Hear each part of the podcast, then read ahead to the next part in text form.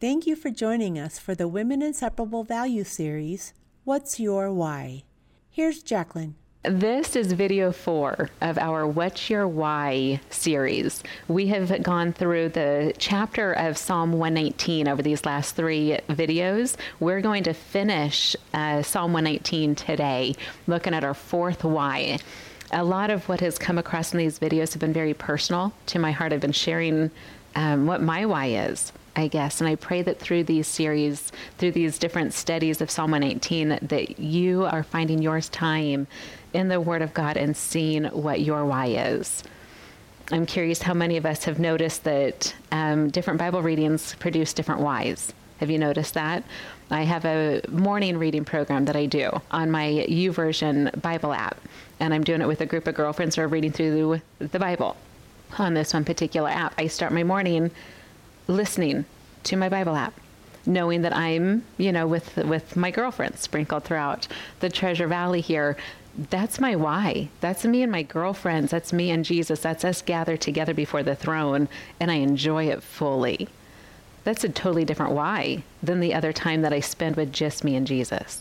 Nobody else is included in that time. I'm in, I'm intentionally selfish with that time. It has nothing to do with I need food to give to my husband, I need food to give to my son, I need food to give to my my women to Bible study. It, it's me and Jesus. No one else involved, no one else allowed. Quiet time. That's my why. And then there's there's this. Getting ready to teach. There's a totally different why. I need to spend time in the Word of God so that when I open up this particular passage with you, I'm ready, that my heart's ready, my mind's ready, my soul is ready to go into scripture. So different whys can produce, or different studies can produce different whys at different days of the week. I was given a chapter, um, somebody texted me, and the simple text had a psalm and the reference of the psalm, nothing else. That was the text. There's a solid why. Somebody texted me because the Holy Spirit laid on this person's heart to send me this passage completely in the middle of the day out of the blue. Why am I reading this psalm? It was sent to me. Assumingly, the Holy Spirit had that set for me at that time. I opened it up and tears overwhelmed my soul. Beautiful. It was a beautiful gift from the Lord. What's your why? Why are you opening up this book? Every time you open it, I pray that you'll ask that question and seek your answer. Today we're going to look at Psalm 119 and we're going to look at Psalm or verse 173. Psalm 119, verse 173. This is the final poem, the final stanza of Psalm 119. I'm going to read this chunk, and I pray that the Lord will speak the truth of this passage to our hearts. Psalm 169 to begin, it says, Let my cry come before you, O Lord. Give me understanding according to your word. Let my plea come before you. Deliver me according to your word. My lips will pour forth praise for you. Teach me your statutes. You could also say, My lips will pour forth praise, for I will learn what you teach me from your statutes. You are part of the teaching process. You are the student. You are learning. Be intentional in what you learn. 172 says, My tongue will sing of your word, for all your commandments are right. Let your hand be ready to help me, for I have chosen your precepts. He goes on and finishes with, I long for your salvation, O Lord, and your law is my delight. Let my soul live and praise you, and let your rules help me. I have gone astray, he says, like a lost sheep. Seek me. Seek your servant, for I do not forget your commandments. How many of us can sit with these words and relate? This passage, I feel, can speak of each and every one of us in different parts of our life, different seasons of our life. Some of us are crying out these words exactly right now. The one that hit me the most as I was reading through this stanza was 173, where he says, With prayer, with openness, and with vulnerability, let your hand be ready to help me For I have chosen your precepts. There is so much depth, so much sweetness, so much connection to the Spirit of God in these words, and his willingness to accept the hand that he knows is there to help. Ponder that. He's willing to accept the help that the hand of God is promising to give. It's not an empty statement. It's not the Lord, I need your help with this area, and then gone, figuring it out by yourself. Have you ever done that? Lord, I need your help with this. I need you to figure out this situation. And then you lay that prayer right there before the throne and you leave it there before the throne, which is good, but you don't really because you get up and fix the problem on your, on your own. I got it.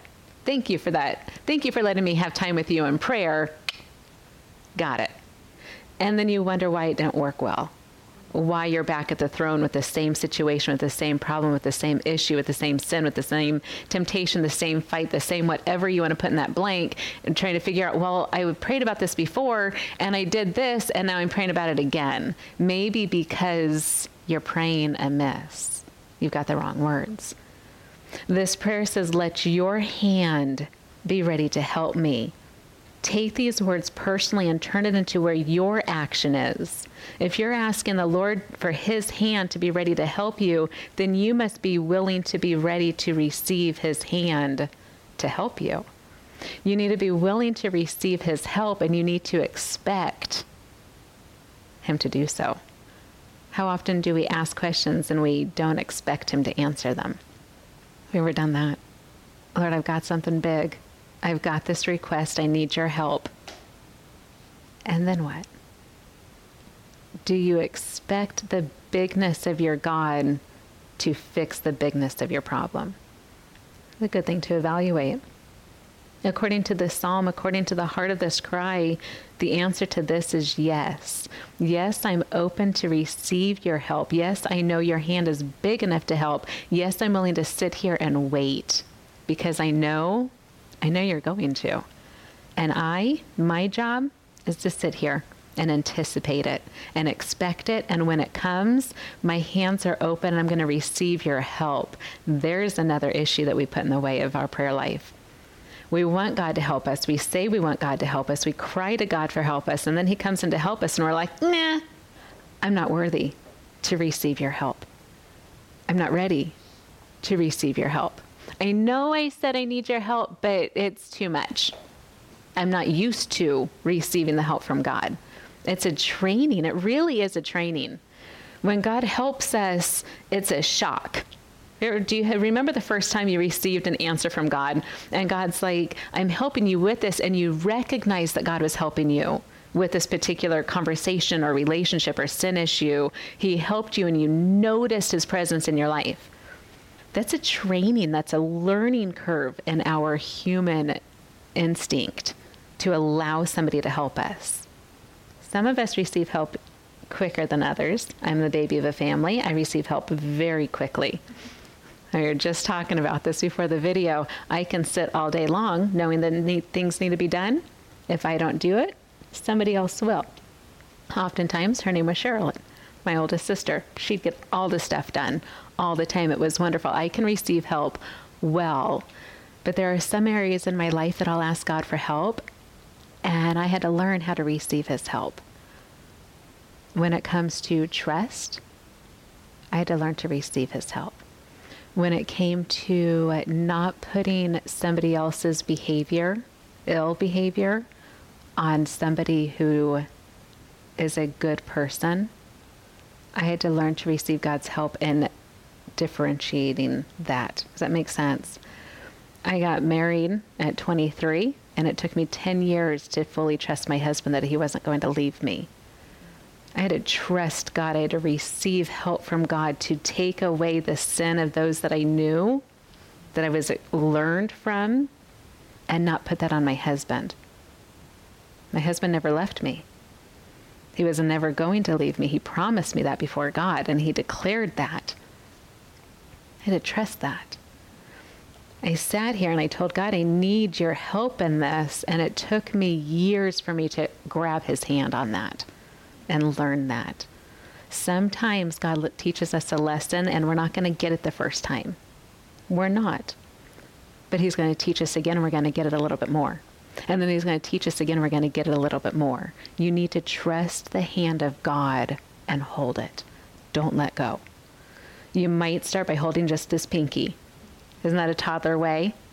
The toddler holds your pinky and he holds it with all of his might as you cross the street. When his hand gets bigger and can hold more of your fingers, isn't it just the same way we do with God? You say, I'm not, my hand's not big enough to hold the hand of God. It never will be. His hand is so grand, it's so big, but we can hold his pinky and say, God, this is as much faith as I have right now. And God says, Good, don't let go. Don't let go because I will never let go. Trust the hand of God. The psalmist says, Let your hand be ready to help me, for I have chosen your precepts. His precepts are written within this tangible book of God. And he says, I am going to choose this. I'm going to choose this as I wait for your hand to help me. I'm ready to receive your help. And I know you're ready to give me your help. And until that moment connects, I'm going to choose this. And I'm not going to walk away from this. I'm going to choose this. I'm going to live in this. I'm going to breathe this. I'm going to eat this. I'm going to hunger after this. I'm going to thirst after this. I'm going to take this with me everywhere I go. Whenever I speak, this is going to come out of my mouth. Whenever I hear things, it's going to be about the Word of God. I'm going to sing the Word of God. I'm going to expect the Word of God to prove faithful in my life. Ready go. And while you wait, you choose this over and over and over. The psalmist good. It's not a good why? Why are you sitting in the Word of God? Because I'm ready for the Word of, I'm ready for the hand of God to help me. And until it helps me, I'm going to choose this. Always. I'm not going to let go. As a closing personal challenge, I like personal challenges. They're not required, they are not homework. You have no one to report this to unless you want to share it with a friend. If you want to email us at womeninseparable at gmail.com, we'll always receive emails. These are a joy to our hearts. But when it comes to personal challenges, that's between you and, and God. That's your desire. Again, no rules. John chapter 1. John chapter 1 is my personal challenge for you in the conclusion of the What's Your Why. If you're having a hard time figuring out what your why is when it comes to the Word of God, can I just read a couple of verses in closing? And my request for you is that you'll get these passages not here, not reading it with me, but after this video is over, after you push stop and you're spending time with the Lord, will you consider opening up John chapter 1? And if your health allows, get on your knees before God with John chapter 1 open and see who Jesus is, see what the Word of God is, and see how that's connected.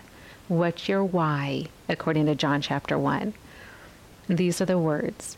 It says, In the beginning was the Word, and the Word was with God, and the Word was God. He was in the beginning with God all things were made through him, and without him was not anything made that was made. In him was life, and the life was the light of men. The light shines in his darkness, and the darkness has not overcome it. There was a man sent from God whose name was John. John came as a witness to bear witness about the light, that all might believe through him. John was not the light but he came to bear witness about the light, the true light. Verse 9 says, the true light. What is the Word of God? Who is Jesus Christ? Look at verse 9. It says, the true light, which gives light to everyone Sweet friend, put your name in this, the true light which gives light to you. What's your why? Why are you reading the Bible? Because the true light which gives light to you was coming into the world. He was in the world, and the world was made through him, yet the world, the world didn't know him. He came to his very own, and his own people did not receive him but to all, but to you who did receive him, To you who believed in his name, in the very name of Jesus Christ, to you he gave the right to become children of God, who were born not of blood, not of the will of flesh, nor of the will of man, but of God. This is your story. This is Jesus' story in you. Verse 14, it says, And the word became flesh, and the Word dwelt among us, and we have seen his glory, the glory as of the only Son from the Father, a glory that is full of grace that is full of truth. My personal challenge request for you is that you spend time in the power and the beauty and the description of Jesus Christ as the very Word of God. Lay the Word of God in prayer before your God and say, I need my why. I need my why. And may the why be the very name of Jesus Christ. Are you falling in love with Jesus as you read the Word of God? That's the ultimate question. That's the ultimate purpose of reading anything in this book is to fall in love with your Savior, Jesus Christ. This is the conclusion of our four part series of open scripture of What's Your Why? Our next four part series is going to be titled Proclaim Jesus. This is what we do as Women Inseparable. We proclaim the name of Jesus. In the next series, we'll open up our scripture and learn what does that look like. We're so glad you joined us today. If you need prayer or simply have questions, email us at womeninseparable at gmail.com. You can find more Women Inseparable studies on various social media platforms.